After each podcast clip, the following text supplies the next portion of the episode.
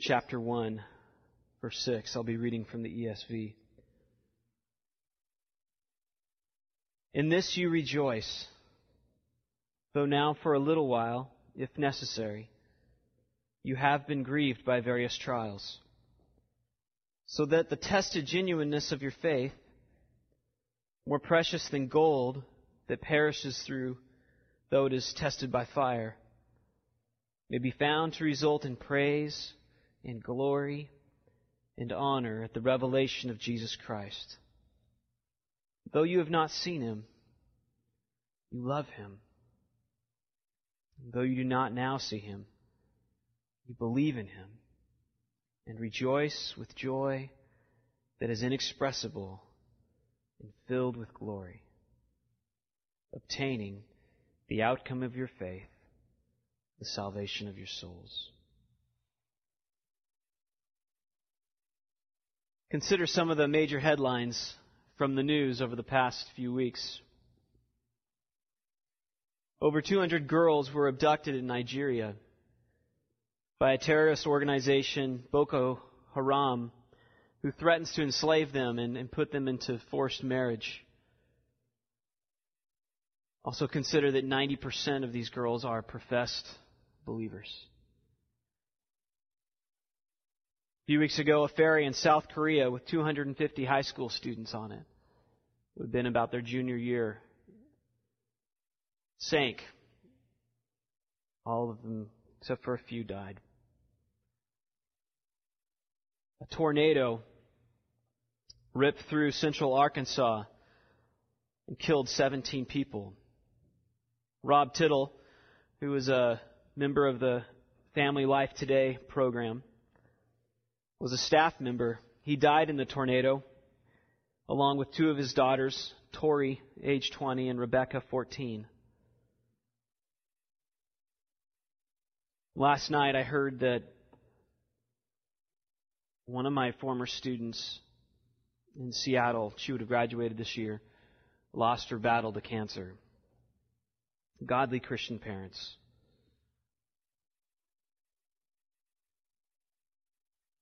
How can Christians rejoice in the face of such tragedy? That is what 1 Peter, the passage I read, is talking about. You rejoice with joy inexpressible and full of glory in the midst, in the context of great tragedy. And this question applies not only to those who are going through suffering, but even us who are simply aware of it. How do we make sense of joy in the midst of suffering? How do we, how do we grieve and how do we suffer? And how do we rejoice? And the simple answer is that when we go through trials, we grieve. We grieve. But we also rejoice because of what those trials reveal to be true. And notice I didn't say that we rejoice in the trials. We grieve the trials. Because that's what trials do. They, they grieve us. What we rejoice in is what the trials reveal. Trials reveal the genuineness of a Christian's faith. You've heard of the phrase, the proof is in the pudding. It means that you have to try out food you can't simply look at it just based on appearance and say, yes, that must taste good. And what Peter is saying in this passage is the truth is in the trials. The point is the same. The quality of something is revealed not simply by its appearance, what it looks like on the outside, but through its testing. See, our culture runs with this assumption. It was a slogan for a famous popular camera, image is everything. That's what we prioritize. We tend to value appearance even over quality. You can see this in the American automobile industry. Things are built with a short shelf life. It's true that we don't make things the way we used to. If we did, the companies would make significantly less money. That things are built to have a temporary shelf life. Because it's in the buying a new one that companies make money.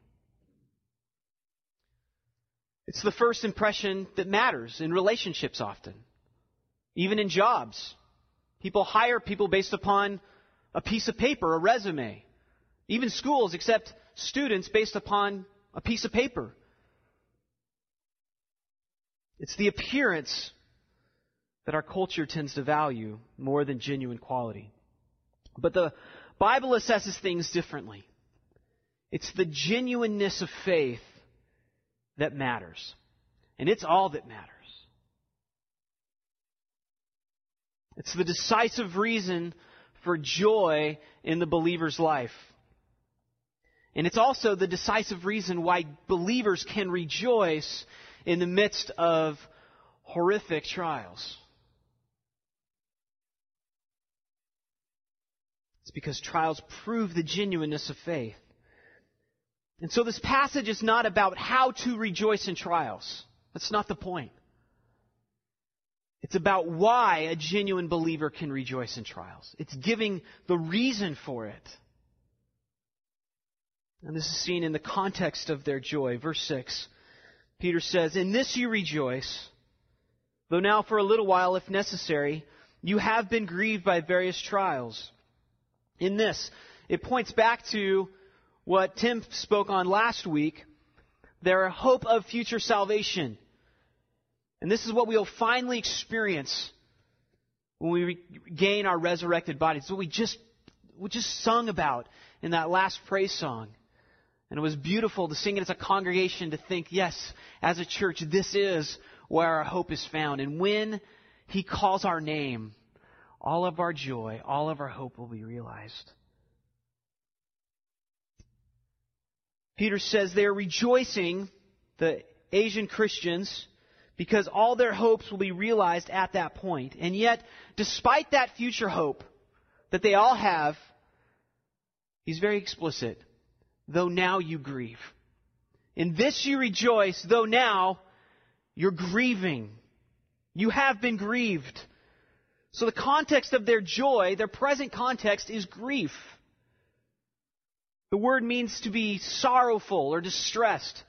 I like the old English word, worried, which means to be shaken. Like a dog worries a, a stray cat. Be distressed.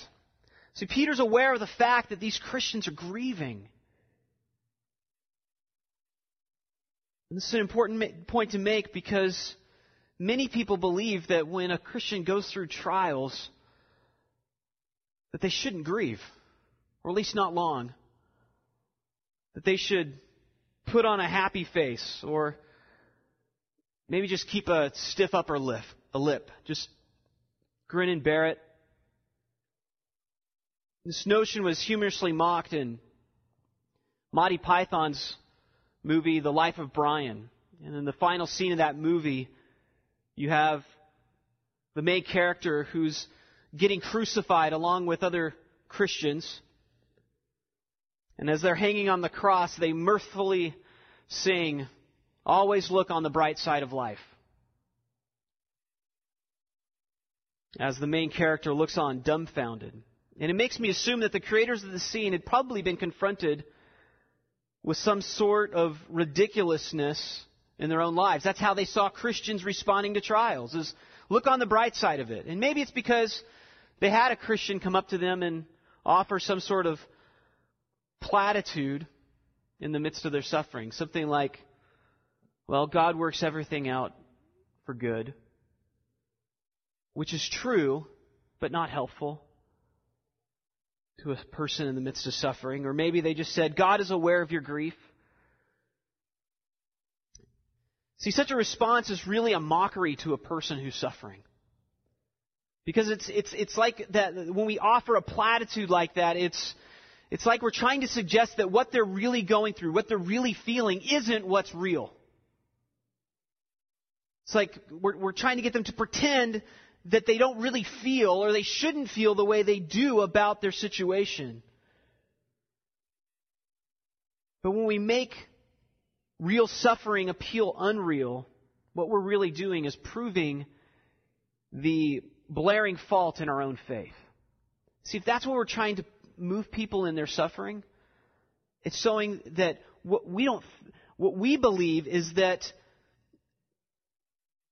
our hope is in some fanciful bright side of life that's coming.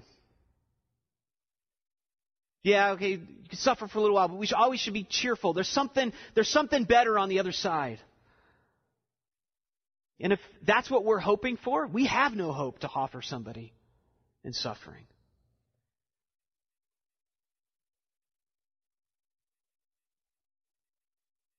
A mature person recognizes, and this is for believers and unbelievers, I think. A mature person recognizes there really is no bright side to life because of sin. And so the suffering Christian does not rejoice because there's some silver lining in every dark cloud. They rejoice because of where their faith is. That one day they will get their resurrected body. And God will be vindicated. So the bottom line is Christian, when you are grieved by various trials, feel free to grieve. Feel free to grieve. You should grieve. If we don't grieve as Christians, something's wrong. That's the result of sin. And sin is, it could be the result of somebody's sinful decision, could be natural disasters, could be death. We should grieve. If we don't grieve, there's something wrong with us. We need to grieve. We should grieve. Genuine faith is not afraid to grieve. Grieve bitterly. But we should not grieve as those who have no hope. As Paul says in 2 Corinthians 6, Christians are sorrowful and yet always rejoicing. And somebody might ask, well, what about the apostles when they were put in jail and they were singing? Right? Isn't that the example for believers? This is coming, comes from the book of Acts. It says, And when they had called in the apostles, they beat them and charged them not to speak in the name of Jesus and let them go. And then they left the presence of the council, rejoicing that they were counted worthy to suffer dishonor for the name. They were rejoicing in the trial because they were specifically being tried for their faith. Their faith was so evident. The choices they make were because of their faith. And because it was evident, that's why they were being tried. That's why they were rejoicing. Their faith was so obvious to believers and unbelievers, they were getting persecuted for it. They were rejoicing because they had faith. And they would be honored for it. It was almost a double honor. Jesus in the Sermon on the Mount said this Blessed are you when others revile you and persecute you and utter all kinds of evil against you falsely on my account. Rejoice and be glad, for your reward is great in heaven, for so they persecuted the prophets who were before you. So you notice this doesn't mean that they were happy and delighted that they were experiencing fear and experiencing humiliation. But they were happy because of the reason for the treatment that they had been changed, that they counted their love of their Savior more than their love of their own lives. So Peter encourages the believers in Asia. He says, if now, if necessary, you've, you've been grieved by various trials, you still rejoice. The ver- word various trials is insightful. It's the word testing. It means to try and learn the nature or character of something or someone by submitting such to a thorough and ex- extensive testing. It's interesting the word is used in various places. This is 2 Corinthians 13:5. It says, "Put yourselves to the test to see whether you're in the faith or not." In Matthew 16:1 it says, "The Pharisees and Sadducees came to test him speaking of Christ, and asked him if he would show a sign from heaven.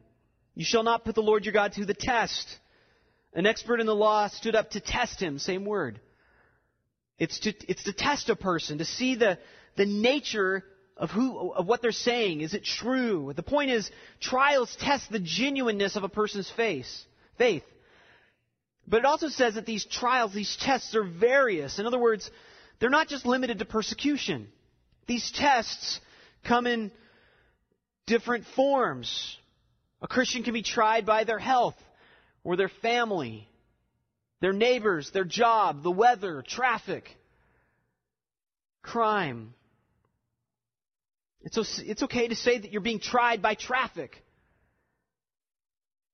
It may not be particularly grievous compared to like the death of someone, but it is a trial that tests where your hope is really found.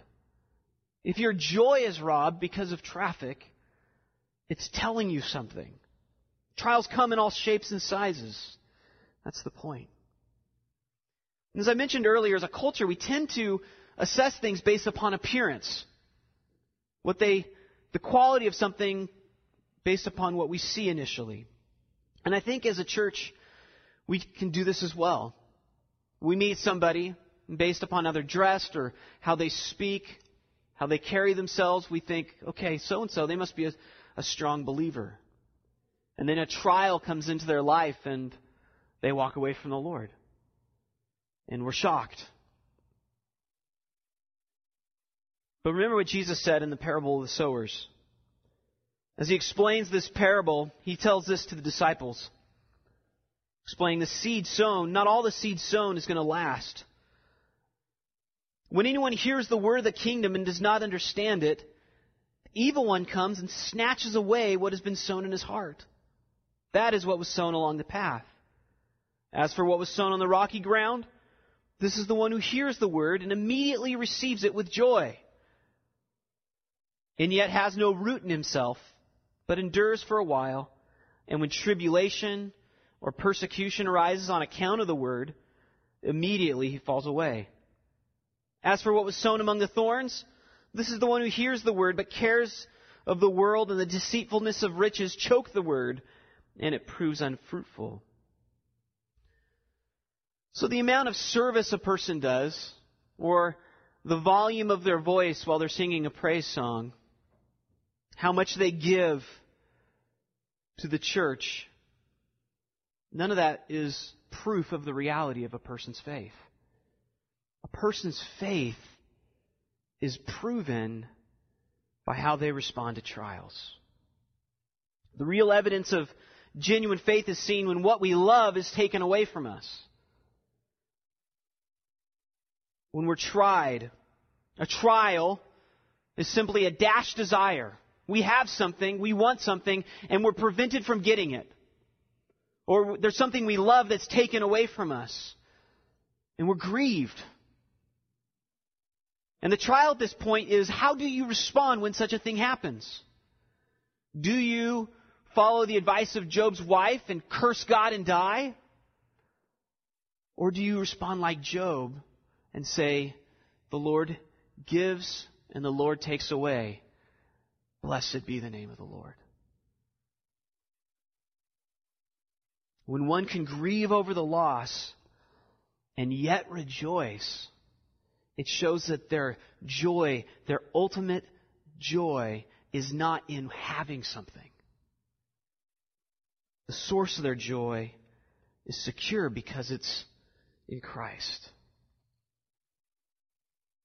That's what Peter says in verse 7. So that the tested genuineness of your faith, more precious than gold that perishes though it's tested by fire, may be found to result in praise and glory and honor at the revelation of Jesus Christ. Notice the first words there in verse 7 so that. This tells us the reason for their grief. It also tells us the reason for their joy. They have been grieved so that they can be assured that their faith is real. Apparently, it's necessary according to verse 6, it's necessary that you be tried so that you can be assured your faith is real. But notice it's not just to assure themselves, although I think that's primary. It also shows anybody that's watching, the unbelieving world in particular, that that person's faith is real. It's not just some imagination. It's not just some fanciful thinking of some bright side. It's real. It's substantial. Because as believers are tried and people see that they rejoice despite the losses, they recognize that their hope is not in what was once lost. And as those unbelievers see that, they're going to be compelled to ask a reason for the hope that is in the Christian. And that's what Peter says in chapter 3, verse 15. They'll ask for a reason for the hope that is in you. And this is because the trials test the genuineness of a person's faith.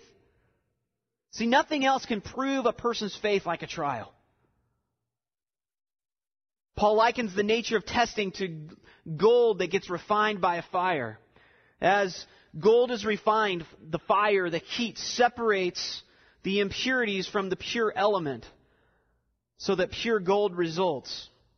The fire refines, but it also proves if the gold is real or not. If the gold, if the gold was fake, it was plastic painted with spray paint or something, all that goes into the impurities.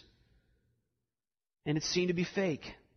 The fire proves the true nature of something. And the fire of trials prove the supernatural nature of faith.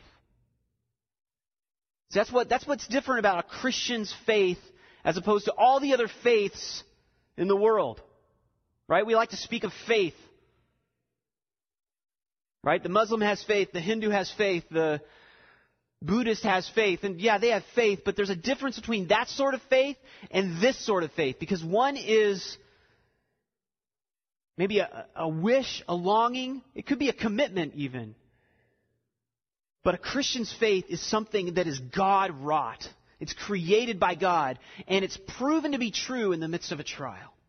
It's proven that it's done by God by the trial. That's Peter's point. Real faith is not destroyed through a trial. It's like the ring of doom in The Lord of the Rings. Gandalf found out it was the ring of doom by throwing it into a fire. And the fire showed the real nature of the ring. The supernatural origin of it. And because these Christians' proven faith is shown to be of supernatural origin, it also shows how precious it is. I love what he says next. It is more precious than gold that perishes. It's hard to imagine, especially in this context, of something more precious than gold. And it says that the Christian's faith is far more precious. The word describes something being of great value or worth. Notice how it's used in, in, in, the rest of Scripture. Matthew 26, 7. It's used to describe the perfume in that alabaster jar that was broken so that Jesus could be anointed. And, and, and the disciples freaked out that this, you know, year's worth of, years, was like a whole year's salary worth of perfume was wasted on Jesus. It was so precious. But this woman's faith and love for her Lord was it was worth that. It's also used to describe the pearl of great price in Jesus' parable, where the man goes out and sells everything he has that he might have that pearl. It's so precious. It's worth giving up everything. It's also used here in 1 Peter in chapter 3, where it describes in verse 4 the hidden person of the heart the imperishable beauty of a gentle and quiet spirit, which in God's sight is very precious. It's precious because that sort of heart can only be brought by God. Likewise, genuine faith is a work, it's a supernatural work of God. And so when a person's tried and it shows that that person's faith is real, they can rejoice. Their faith is of a different origin. It's not earthly. It's not just some whimsical, whimsical hope. It's real. And the point is that genuine faith is far more precious than gold because gold perishes. It maintains value just in this life. It may maintain its value over a few generations, but only for this life. And when a person's dead, the value of that gold is no longer of any value to them. But genuine faith cannot be destroyed. It can be tested, but if it's real, it'll be proven to be so through the testing. And the person who has genuine faith can rejoice because they have something that can never be taken away from them. That's why they rejoice in the midst of a trial. They're being tried and they endure and they still love Jesus more than anything. And it proves that their faith is real. They're truly saved. And this is why the Beatitudes of Matthew 5 make sense when Jesus says, Blessed are the poor in spirit. Blessed are those who mourn. Blessed are those who are persecuted. Blessed are the meek. Blessed, blessed, blessed are the, are the beat up in life is the idea. Because those who are so treated and choose to honor God instead of seeking their own self-interests prove that they no longer live for themselves, but for Him who died and rose again on their behalf. Even if it means pain and suffering to do so. They have every reason to rejoice, not because it, all of a sudden life is fun now that they're a Christian, or that it has some sort of bright side. They rejoice because the suffering proves that they really do have eternal life. The, their suffering proves that everything the Bible says is true. They're real. It's the evidence that a work has been done that's beyond any human explanation. Because if they wouldn't be able to endure it, then their faith was fake. But they do. And notice what Peter says next. It will result in praise and glory and honor at the revelation of Jesus Christ.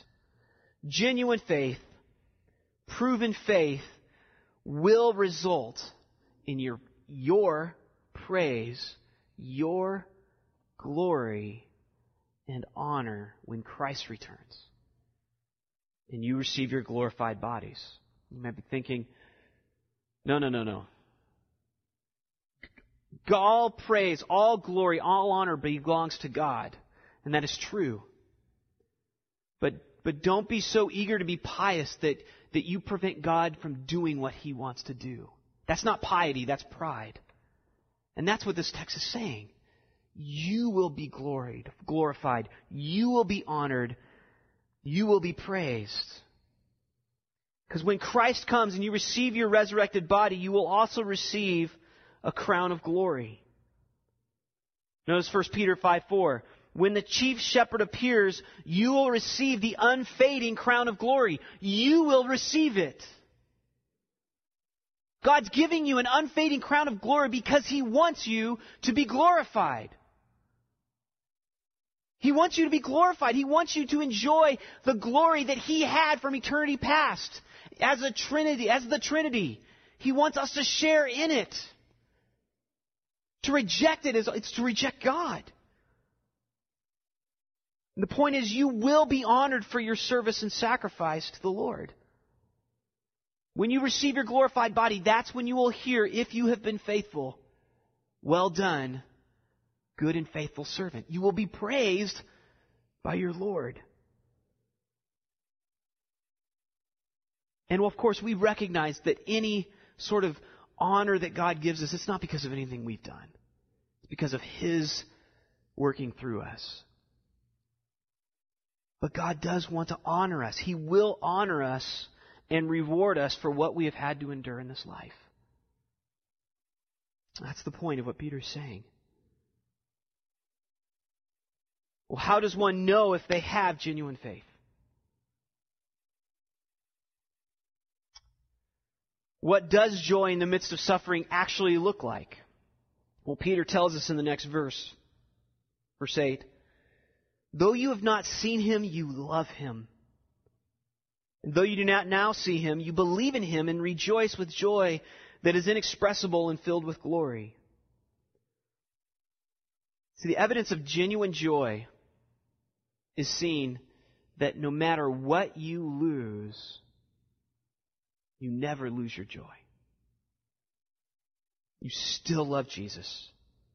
Because you could lose everything, and He remains your treasure. You love Jesus more than anything else in this life, despite never, ever having seen Him. Think about that. None of us have seen Christ. Peter and the apostles had. They saw him in his life. They saw him after, in his death, after he got his resurrected body. They saw him. And Peter stands astonished, even as he proclaims this to the, to the recipients of this letter. You haven't seen him. We've seen him, we know him, but you haven't seen him, and yet you love him. You love him despite everything that's been going on, all these various trials that grieve you, and you love him. That's evidence of something.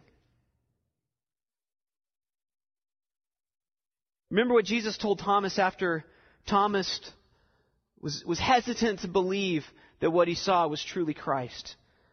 And he touched Jesus, and Jesus said to him, Have you believed because you've seen me? Blessed are those who have not seen and yet have believed. Why are they blessed?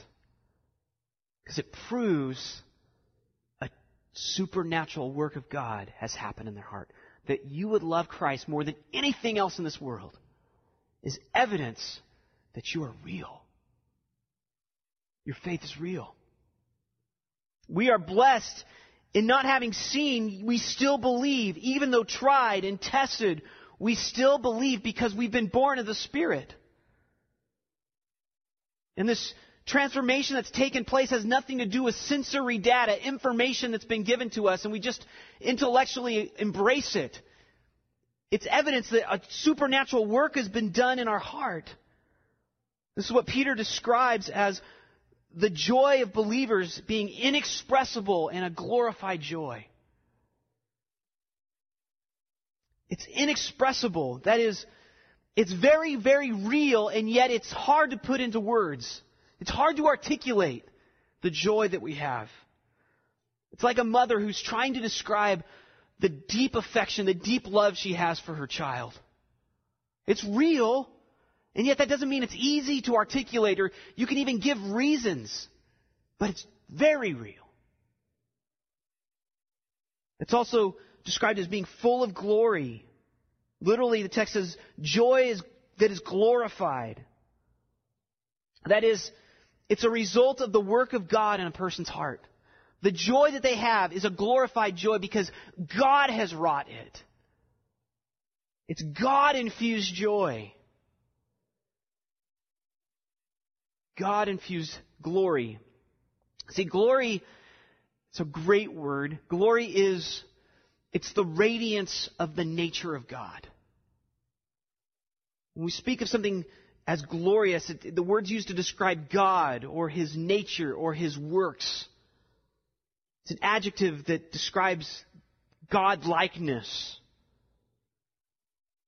We often tend to think of glory in reference to trivial things, right? The glory of breaking a record, winning a championship, being crowned a king. But this isn't, this isn't real glory. This is vainglory. It's, it's like the twisted, wicked stepbrother of true glory. Vainglory is just a shadow. It's just a taste of true glory. There's a, there's a, there's a similarity, but it's fleeting, right? We know this. Glory is kind of like love. I think maybe this might draw it out a little bit. See, both originate from God. Both can be experienced superficially in a fleeting manner as well. See, the glory of a broken record only lasts as long as the record. It's no longer glorious after somebody breaks it. The love of a smitten high school student can last just about as long. Both are real. They really, there's something, there's something glorious, there's something love likeness there, but it only lasts until something or someone better comes along. It's fleeting. But true love is like the love of a godly mother towards her children. It's very real. It's unbreaking. And there's no, there's no natural explanation for its strength. It doesn't give up just because the kids are being difficult, or even if the kid is cruel. There's no, no natural explanation for that. It's the nature of true love. And such is true glory.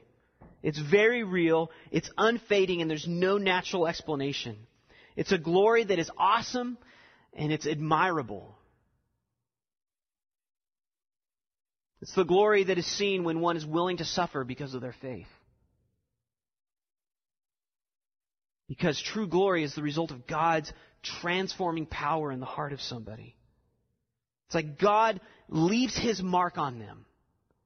He, he infuses them with glory and he gives them a glorified joy.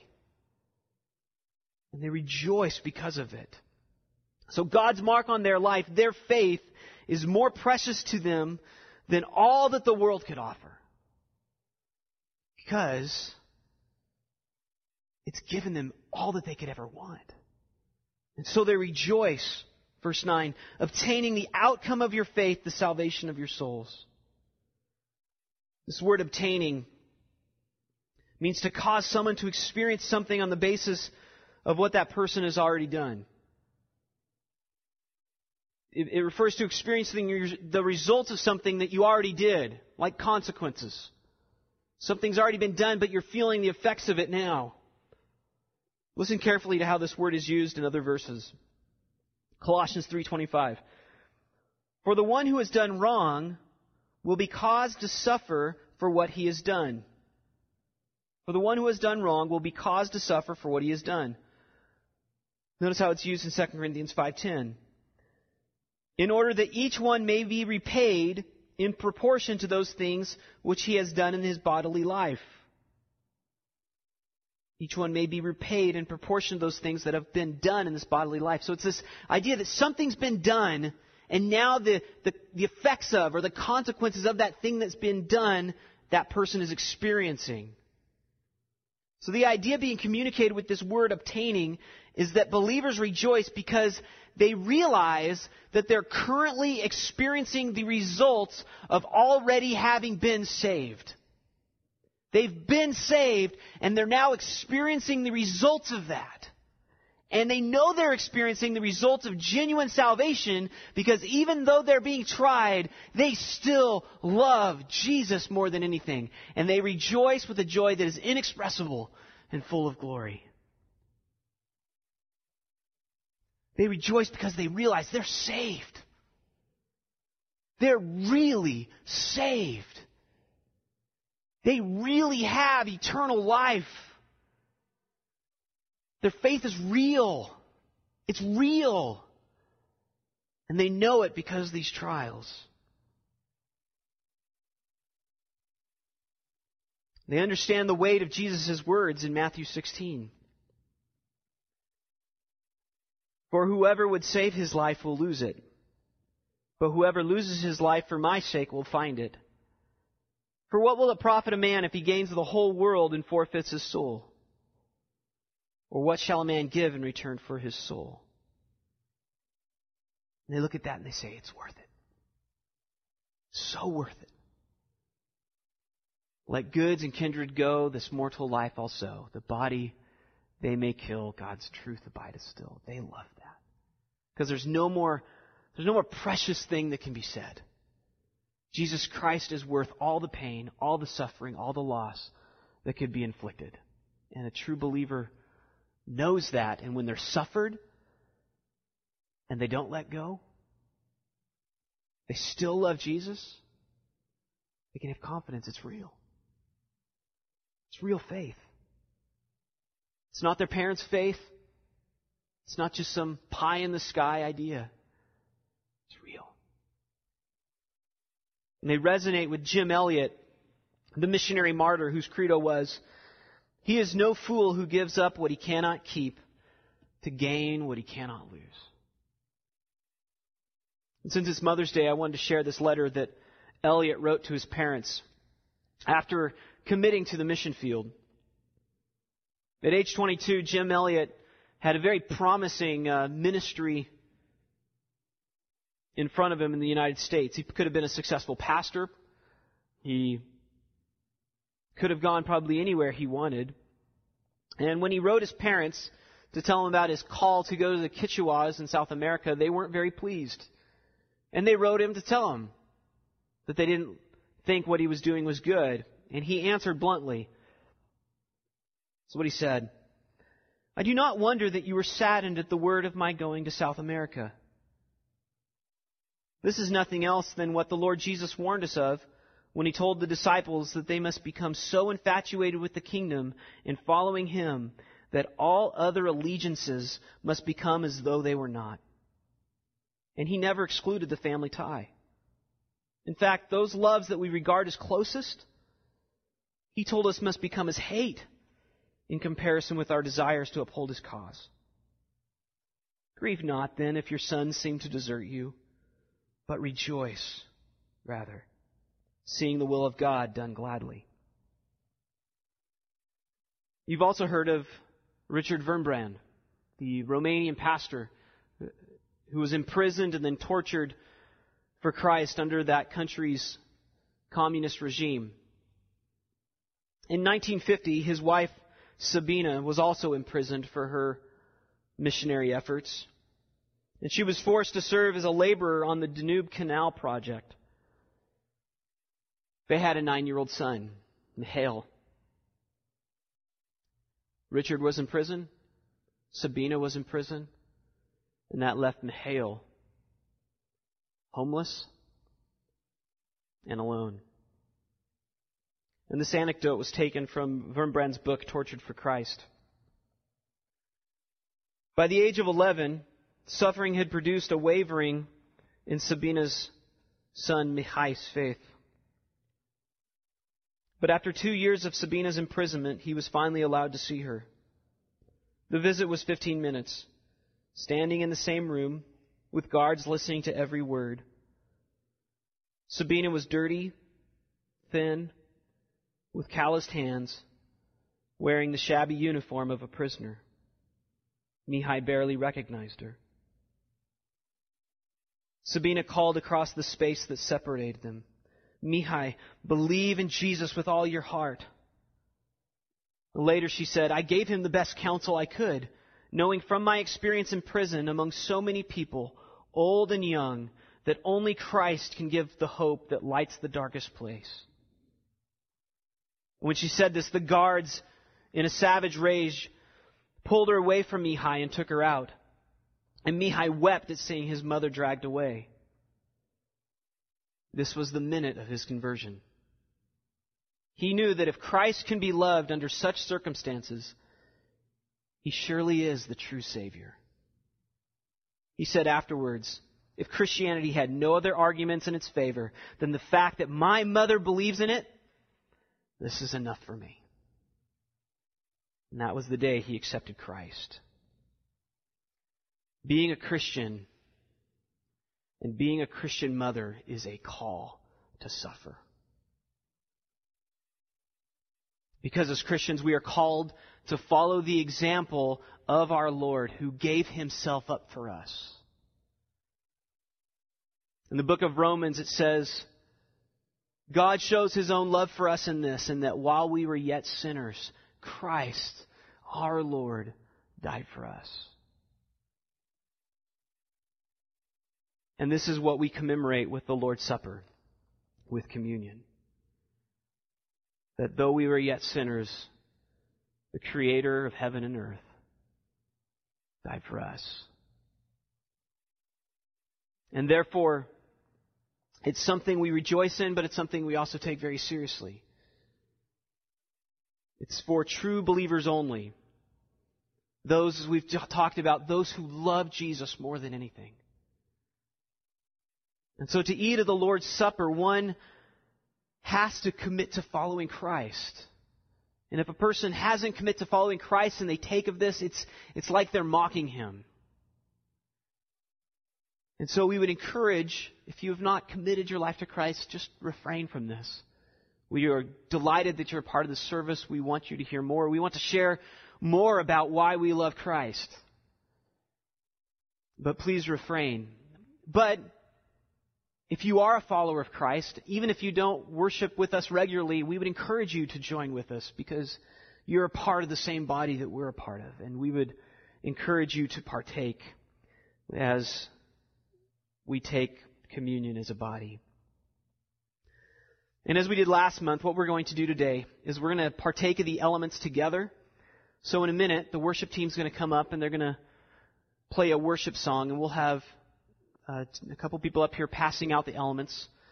Once the worship team starts, we can form two lines. Come and take each of the elements and then go back to your seat. And then after the song is over, I will lead us in taking the elements together as a church. And uh, we will celebrate our Lord together as a body. And so, worship team, we invite you to come up.